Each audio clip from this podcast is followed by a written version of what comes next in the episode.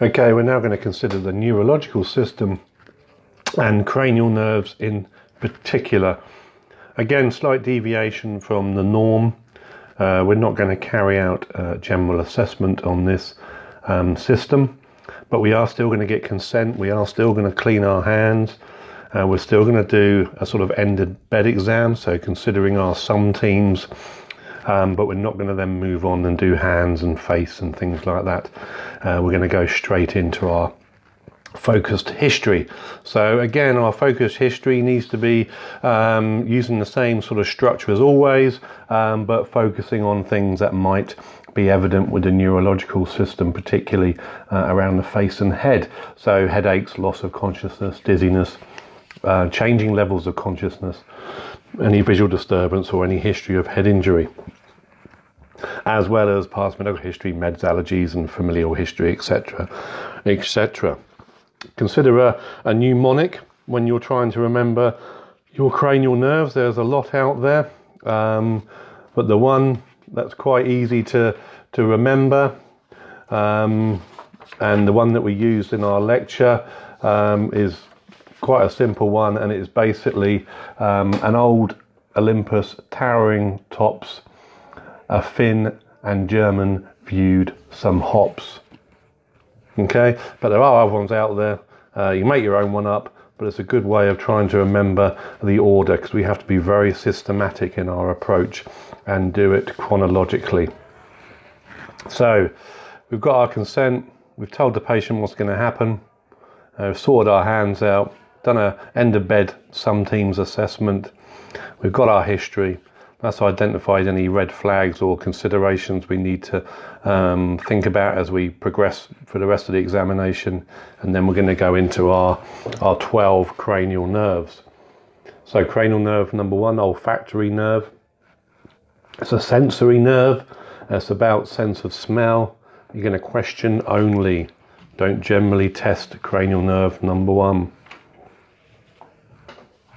Cranial nerve number two, optic nerve. Also sensory.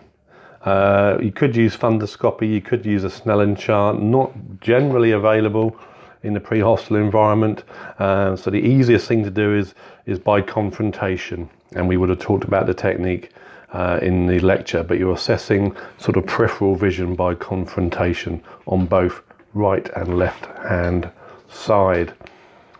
Then we start to group some cranial nerves, and we're going to go 3, 4 and 6. So 3 is oculomotor, which is a motor nerve. 4 is trochlear nerve, which is also motor, and 6 is abducens nerve, which is also motor. So these are about pupil reaction, light reflection, near far gaze and H gaze. These are all to do with the motor function of the eyes, which is why they group together. Then we go back to cranial nerve number 5, trigeminal nerve, which is both sensory and motor. This is about feeling in the face, and also about the musculature around the temporal muscles and the masseter muscles. Okay, so you're going to feel the face, both dull and sharp touch, through the 3 divisions of the ophthalmic, maxillary and mandibular division. Nice and medial, quite close to the nose, don't want to go too lateral because you deviate away from the nerve pathway. So you're going to start with dull touch, patient's eye closed, and they're going to tell you where you're feeling. Then you're going to move on to neurotip and do some sharp touch, same divisions, eyes closed, and they're going to tell you where you're poking. And then you're going to do the temporal muscles and the masseter muscles. Okay, now cranial nerve number 7, sensory and motor, facial nerves. So these are the expressions you're going to ask them to pull, raising eyebrows, showing teeth, grimacing, grinning, keeping their eyes shut against resistance. You're going to question about taste as well, if they've had any changes in taste since the incident, whatever the incident may well be. So moving on to cranial nerve number 8, vestibulocochlear or acoustic nerve, sensory nerve. So this is around hearing, so you're going to do your whisper test first. In reality, if you had any deficit from the whisper test, you'd move on and do Weber and Rinne with your tuning fork. But if you didn't have any abnormality from a whisper test, you would be satisfied that the hearing was okay and you'd move on. But in the OSCE, you need to do whisper, Weber and Rinne using the 512 Hertz fork for both Weber and Rinne. Again, we would have talked about the technique of how to do these in the lecture, but you need to do all three tests for this nerve, please. Then we're going to move on to 9 and 10. 9 is glossopharyngeal and 10 is vagus. We tend to do these at the same time. Glossopharyngeal is sensory and motor. Vagus is also sensory and motor. So you're going to look at the palatal arch and the uvula. You're going to ask them to open their mouth. You might need to use a tongue depressor to move the tongue out the way.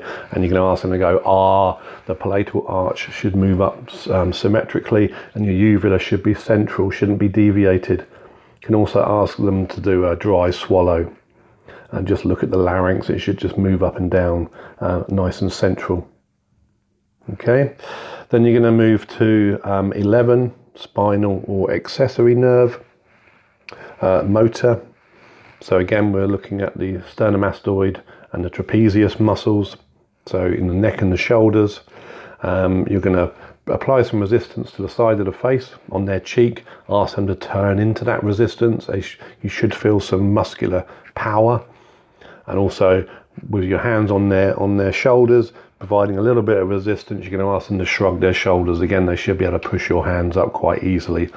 So that's testing those muscles. You also have a quick inspection of the upper shoulders and neck. Just look for muscle wastage or anything on visual inspection.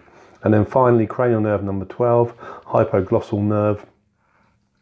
This is about tongue, so it's a motor nerve. So ask them to flop their tongue out. It should be nice and central. They can also poke their tongue into their cheek, and you can try to push their tongue away. They should be able to hold it in their cheek without any problems, both sides for that, please. And then you're going to ask them to say light, tight, dynamite, which tests the motor function of their tongue. Because if you had a poor motor function of the tongue, you wouldn't be able to say that phrase. And that is the end of your assessment.